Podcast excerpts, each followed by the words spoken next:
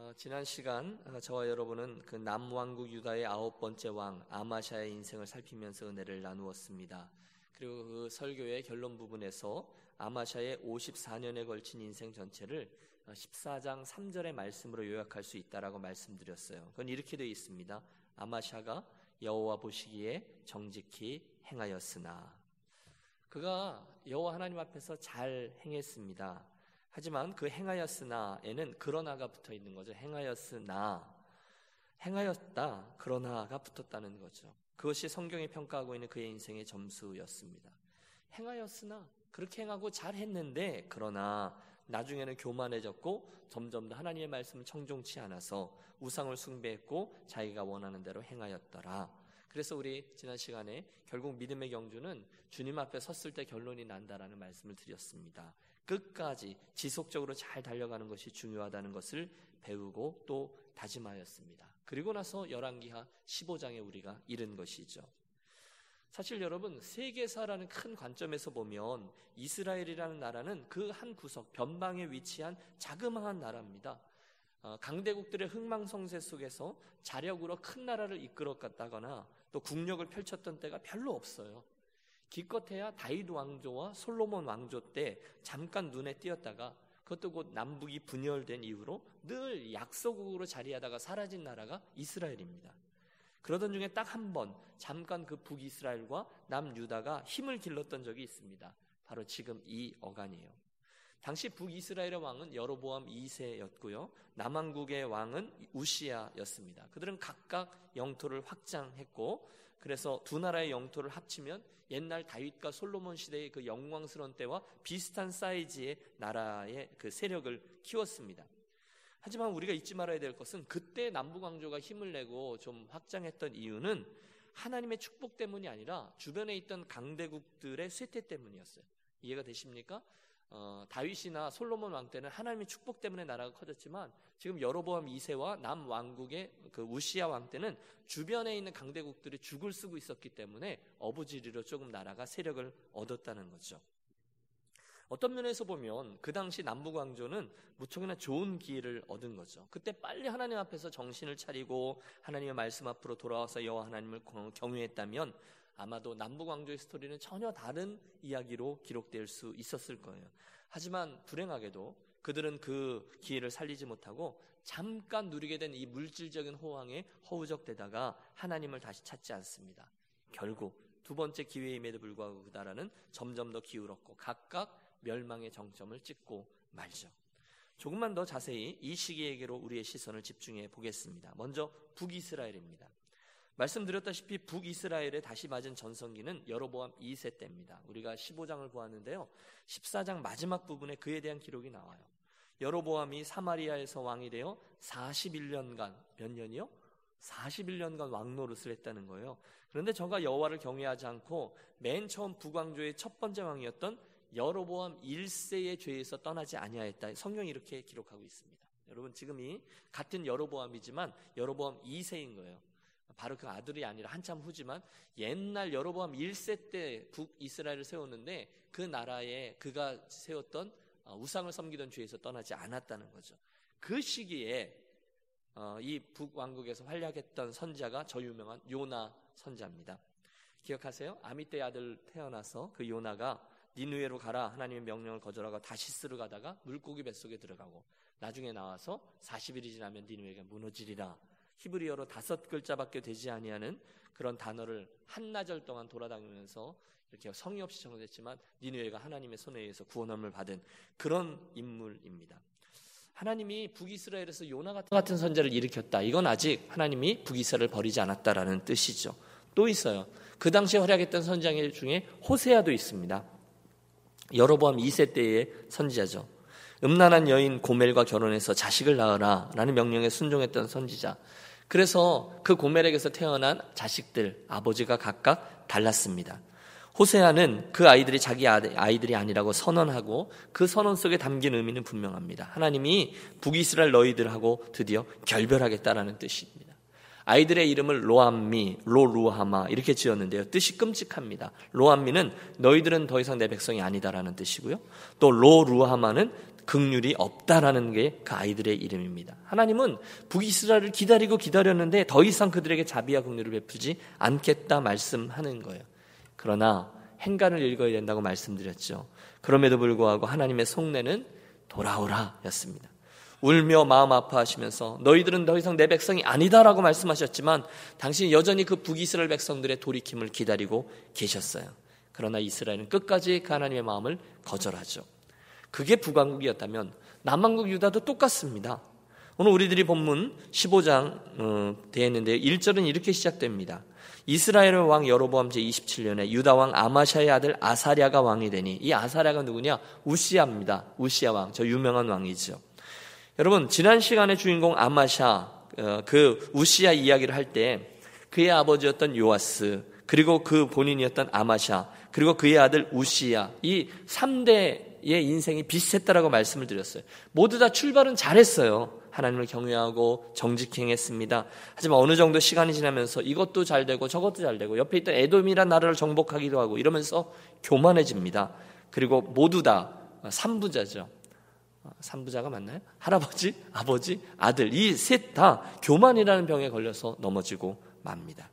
그 아들 우시아도 그랬다는 거예요. 처음에 저가 얼마나 나를 잘 다스렸는지 몰라요. 여러분 우시아 왕이 굉장히 많은 일을 감당했어요. 특별히 그 시기에 저를 도왔던 선자가 스가랴인데 다행히 우시아는 스가랴의 말을 잘 들었고 하나님을 경외하면서 왕노릇을 시작했습니다. 하나님이 축복하죠. 저가 곧 저 남쪽의 블레셋을 정복하고 변방의 나라들로부터 조공도 받고 심지어 저 아래 애굽 지경까지도 세력을 뻗칩니다. 예루살렘 성벽도 증축하고 여러 가지 국책 사업도 진행합니다. 나라가 살만해졌어요. 우시아 왕때 자그마한 남유다가 강대국이 됐어요. 그는 당연히 야 하나님의 은혜가 너무너무 큽니다. 고백해야 됐습니다. 하지만 그 순간에 무슨 병이요? 교만이 다시 저를 누른 거죠. 성전에 들어가 하나님께 제사를 지냈는데 유명한 이야기죠. 자기가 나서서 분양을 하겠다는 겁니다. 그 향을 올리는 일을 하겠다는 거예요. 제사장만 할 수 있는 일. 야, 제사장도 하는데 내가 못할 게 뭐 있냐? 그리고 나아가서 할 때 제사장 제사장인 아사랴와 80명의 제사장들이 우시아를 가로막습니다. 왕이시여. 아니 됩니다. 고정하십시오. 하나님의 금하신 일입니다. 순간 향로를 들고 있던 우시아 왕이 크게 화를 냈는데 그 순간 그의 이마에서부터 문둥병이 발하죠. 하나님의 징벌. 성전에서 쫓겨나고 그는 죽을 때까지 별궁에서 지내다가 고독함 가운데 죽습니다. 여러분 북이스라엘과 똑같죠. 남왕국 어, 유다를 전성기를 이끌었던 우시아 왕 그도 교만의 병에 감염되고 끝이 좋지 않은 인생길을 가고 말았습니다. 자, 이 시기에 북이스라엘의 왕도 교만, 남유다의 왕도 교만. 그로 말미암아 하나님이 주셨던 이 전성기를 각각 허비하고 남부 왕조는 그날 이후에 멸망을 향해서 급박하게 달려갑니다. 자, 여러분 이 아침에 잠이 덜 깨셨는데 북왕국의 이야기하고 남왕국의 유다를 해서 수많은 왕들과 인물들과 사건들을 반복해서 살펴보니까 어, 헷갈리시죠? 이게 어디야? 여러분 설교하는 저도 혼동됩니다. 이름이 비슷한 왕들도 많고요. 똑같은 왕들도 많아요. 이 왕이 남쪽이었나 북왕국이었나 헷갈려요. 그래서 오늘은 잠깐 우리가 열왕기 상하를 여기까지 쭉 살펴보았는데요. 이 15장의 기록을 근거로 해서 북이스라엘 왕조를 매크로하게 위에서 이렇게 좀 접근하면서 큰 그림을 잠깐 살펴보고 어, 우리들 얼마 남지 아니하는 어, 열왕기하 강해를 이제 마무리하도록 하겠습니다. 몇 번 남지 않았어요. 조금 지루한 감이 있지만 여러분 잘 한번 들어보시길 바랍니다. 우선 오늘 택해 읽은 열왕기하 15장의 말씀을 보면 계속 반복하여 등장하는 문장이 하나 나옵니다. 좀 더 자세히 말씀드리면 계속 반복하여 이스라엘이 짓고 있는 죄목이 나와요. 뭐냐면 여로보암의 죄입니다. 구절을 보세요. 여로보암 이세의 아들 스가랴가 왕위에 올랐는데 딱 여섯 달 왕노릇하면서 여로보암의 죄에서 떠나지 아니한지라. 18절을 보세요. 거기 보면 문하임이 왕이 됐는데 그도 10년간 나사를 다스리면서 여로보암의 죄에서 떠나지 아니하니라 이렇게 되어 있습니다. 이 기록은 계속 반복됩니다. 여러분 그렇다면 우리 물어야죠. 이 여로보암의 죄가 무엇입니까? 맨 처음 남부 강조가 시작됐을 때 하나님이 남유다 출신인 솔로몬의 아들 르호보암에게 유다를 주셨고요. 북이스라엘은 공사장의 10장 출신인 여로보암에게 주셨어요. 그때 뭐라고 말씀하셨냐면 여호와를 경외하면서 나라를 세워 봐라 하신 거예요. 그러면 내가 잘 되리라. 그러나 여로보암은 그 기회를 놓치고 인간적인 계산을 시작합니다.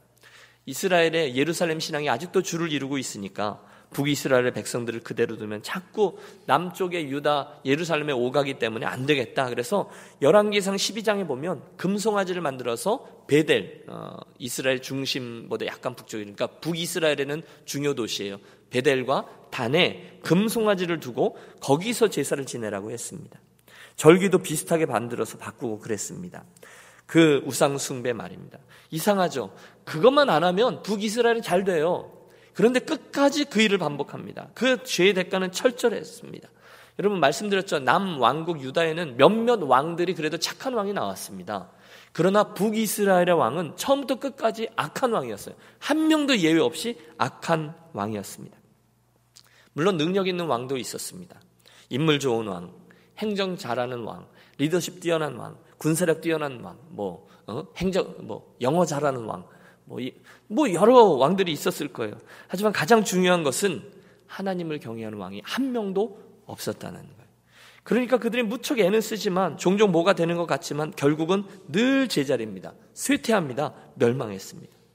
오늘 열왕기하 15장을 보세요. 끝없는 분쟁과 피바람이 부강국을 휩습니다. 어떤 왕들은 자식에게 왕위를 물려주지 못하고 죽습니다. 한 달 만에 물려난 물러난 왕도 있습니다. 7일을 다스리고 죽임당한 왕도 있습니다. 여러분 이해가 됐어요? 물론 비교적 통치 기간이 길었던 왕조도 있어요. 그러니까 할아버지, 아버지, 아들, 손주. 오므리 왕조입니다. 예후 왕조입니다. 오므리, 아합, 아하시아, 여호람 왕이 왕노릇을 이어서 했고 가장 많이 피를 흘렸던 예후라는 사람도 여호아스, 요아스, 여로보암 이세, 스가랴가 나왔습니다. 여러분 제가 짧은 시간에 북이스라엘의 왕조를 쫙 정리해 드릴게요. 맨 처음에 북이스라엘을 통치했던 여로보암 1세 남유다가 두 개의 지파로 이루어졌다면 북이스라엘은 10개의 지파로 이루어졌어요. 다섯 배예요. 그러니까 여로보암에게 하나님이 그만큼 엄청난 것들을 맡기셨죠. 그런데 말씀드린 그 금송아지 때문에 하나님은 여로보암의 자손 중에 살아남는 이가 한 명도 없을 것이다 예언하셨습니다.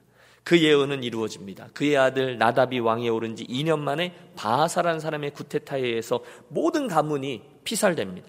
또 그 바하사가 죽은 후에 그 아들 엘라가 왕이 되지만 그도 2년 만에 신물이라는 신하에 의해서 왕위를 빼앗기고 모든 가족들이 멸족당합니다. 왕위에 오른 신물이 하지만 그는 왕이 된 지 7일 만에 오므리라는 신하에게 공격을 당하여 스스로 왕궁에 자기가 불을 질러 자살합니다. 말씀드렸던 대로 그때 왕이 된 오므리가 네 대에 이어서 가장 악한 왕조를 이룹니다. 아합이 그 자손이에요. 그때 엘리야와 엘리사가 활동한 거죠. 그나마 그 악한 왕조에 북이스라엘이 버틸 수 있었던 이유도 어찌 보면 이런 능력의 종들 엘리야와 엘리사 같은 이들이 이스라엘의 분위기를 이끌었기 때문입니다. 우리 그렇게 봐요. 그 후에 저 유명한 예후가 나타납니다.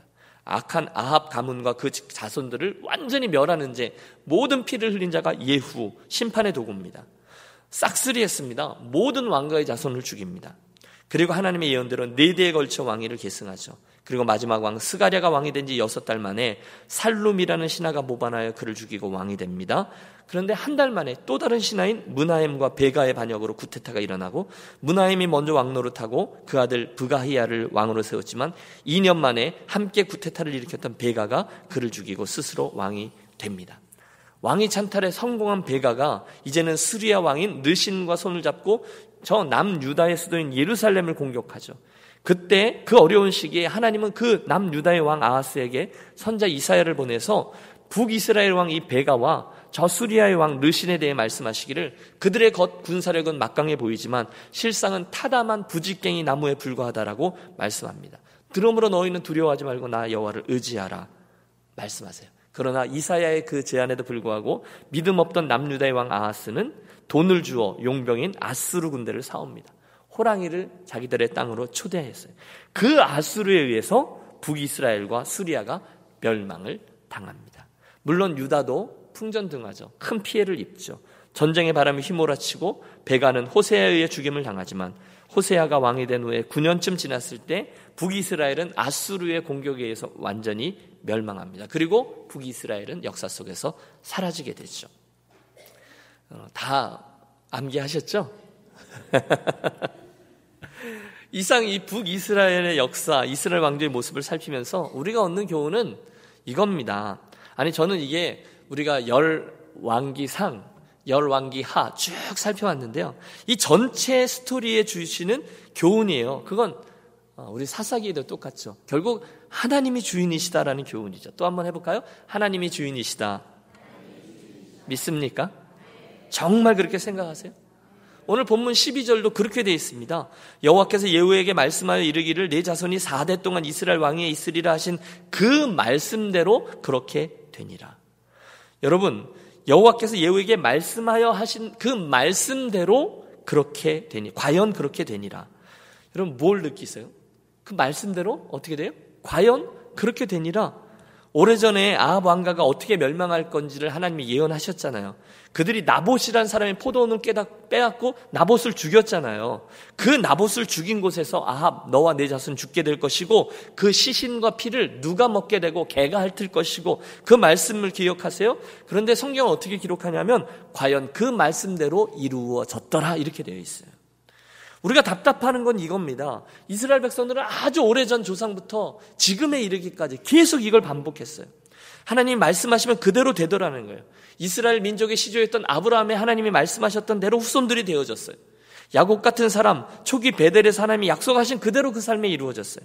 요셉은요, 하나님이 말씀하신 그 꿈이죠. 일평생 저의 삶을 통해 이루어졌어요.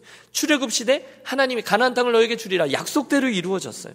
그 다음에 가나안 정복의 영웅 여호수와 갈렙 그대로죠. 특히 갈렙 같은 사람은 45년 전에 하나님께서 이 산지를 내게 주겠다 말씀하셨던 그 약속이 그의 삶을 이끌었고 그 약속대로 하나님 말씀대로 되었습니다. 사사들은 어떻습니까? 그들에게도 때마다 하나님의 이 원리와 법칙이 그대로 이루어졌어요. 다윗 왕은 어떻습니까? 예언해 주셨던 대로 역사가 진행됐어요. 지금도 반복해 똑같습니다. 남북 왕조의 수많은 왕들도 선지자들도 예언자들도 말씀하신 대로 그들의 삶이 이루어졌어요. 가장 큰 예언이 뭐죠? 메시아 예수 그리스도의 오심과 십자가 사건도 말씀대로 오셨고 말씀대로 십자가 사건이 우리 두 주 전에 있었습니다. 결론 하나입니다. 하나님이 말씀하시면 그대로 되는 줄로 믿습니다. 그러면 간단해요. 여러분 오늘 잘 살기 원하세요? 그대로 살면 되는 거죠. 오늘 저와 여러분의 삶이 형통할 수 있는 비결이 뭡니까? 성경대로 하나님께서 약속하신 말씀을 그대로 믿고 그렇게 사는 거예요. 성경에는 그렇게 살아서 그의 인생이 참 복됐던 이들과 가문들이 많이 있습니다. 그리고 오늘 북이스라엘과 그들의 왕처럼 그렇게 하지 않아서 비극적인 인생을 살고 망한 이들이 많이 있습니다. 따라서 저는 오늘 북이스라엘의 역사를 정리하면서 말씀의 결론을 신명기서 30장의 말씀에서 붙들고 권면하려 합니다. 함께 찾아보시죠. 신명기 30장 15절입니다.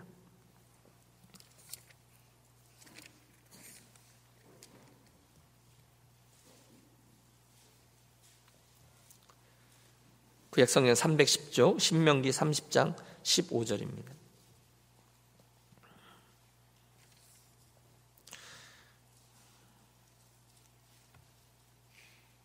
보세요. 어, 신명기 30장 15절 같이 읽습니다. 보라, 내가 오늘 생명과 복과 사망과 화를 내 앞에 두었나니. 예, 보십시오. 우리가 기도할 때 자주 쓰는 용어입니다. 생사화복입니다. 우리 인생의 가장 중요한 것, 사는 것, 죽는 것, 망하는 것, 잘 되는 것, 그거를 누가 우리 앞에 두신다고 말씀하십니까? 내가입니다. 즉 하나님이신 그분께서 두신다는 거예요. 그분이 주인이세요. 우리가 열왕기상에서 그거 계속 반복해 지켜보았어요. 열왕기하에서 계속해서 지켜보았어요. 수많은 선자들 속에서 그걸 지켜보았어요. 사는 것, 죽는 것, 잘 되는 것, 이 모든 것들이 안 되는 것, 이 네 가지 생사화복이 그분에게 달려 있어요. 참 맞아요. 그런데 더 놀라운 건 그 네 가지를 우리 앞에 베푸시는 분은 여호와 하나님이 맞는데 그 네 가지 중에 우리가 죽는 것과 안 되는 것, 사와 화를 택하지 않고 사는 것과 축복받는 것, 생과 복을 택할 수 있는 자격과 방법은 하나님이 주는 게 아니라 우리가 선택하라는 거예요. 그러므로 이 설교의 결론은 이겁니다. 어떻게 우리가 북왕조에 망하는 모습을 보면서 우리 인생에 하나님의 생명과 축복을 받아낼 수 있는가? 16절의 비결이 나옵니다. 같이 읽죠. 곧 내가 오늘 내게 명령하여 내 하나님 여호와를 사랑하고 그 모든 길로 행하며 그의 명령과 규례와 법도를 지키라 하는 것이라 그리하면 내가 생존하여 번성할 것이요 또 내 하나님 여호와께서 내가 가서 차지할 땅에서 내게 복을 주실 것임이니라 아멘.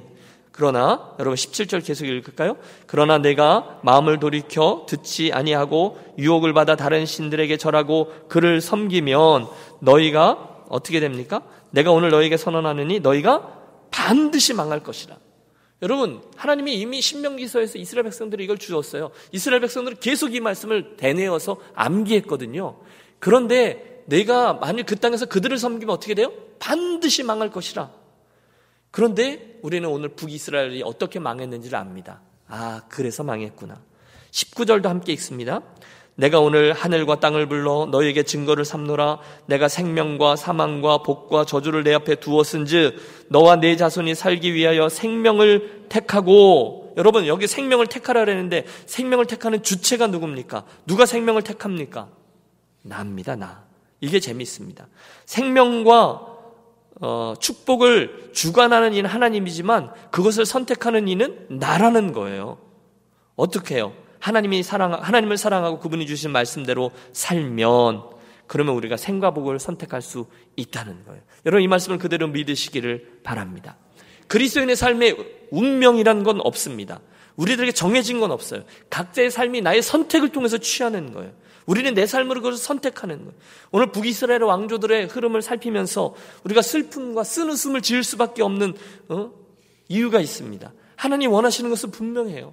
이 모든 스토리들을 너희들이 보면서 미련한 왕들의 선택을 보면서 너희는 그렇게 살지 말라는 거예요. 우리는 다음 시간부터 남 왕조와 북 왕조가 어떻게 쇠퇴하고 어떻게 멸망하고 어떻게 마침표를 찍는지를 접하게 됩니다. 계속해서 확인합니다. 그들의 모든 여정은 그들의 손으로 선택한 거예요. 생사화복이 그들의 앞에 있는데 그들의 손으로 화와 살을 선택한 것입니다. 하나님이 그렇게 하지 말라는 거예요. 생과 복을 선택하라고 하는데 화와 살을 선택했어요. 그러므로 사랑하는 여러분 오늘 아침에 저와 여러분 어떻게 살아가고 있습니까? 나는 무엇을 선택하면 살아가고 있습니까? 무엇을 선택하며 달려가기를 원하십니까? 우리가 마지막 신명기서 30장 20절의 말씀을 오늘 이 아침 저와 여러분에게 또 한 번 주시는 말씀으로 생각하며 합독하겠습니다. 20절입니다. 네 하나님 여호와를 사랑하고 그의 말씀을 청종하며 또 그를 의지하라. 그는 내 생명이시요 내 장수이시니 여호와께서 내 조상 아브라함과 이삭과 야곱에게 주리라고 맹세하신 땅에 내가 거주하리라. 아멘. 그대로 하시죠. 여러분 하나님을 사랑하시기 바랍니다. 그분의 말씀을 순종하시기 바랍니다. 절대로 하나님의 축복을 받아 누리게 될 겁니다. 기억하세요. 하나님이 우리의 생명이요. 하나님의 우리의 장수요. 우리의 땅, 물질을 결정하는 주관자이십니다. 저는 이 말씀을 그대로 믿어요. 그러므로 그분을 북이스라엘 왕들처럼 인정하지 않는 삶이 아니라 여러분의 삶에 인정함으로 말 그대로 하나님의 생명과 복을 받아내는 아니 내 손으로 취하는 그런 유니온 가족들이 되시기를 주의 이름으로 축복합니다. 기도하겠습니다.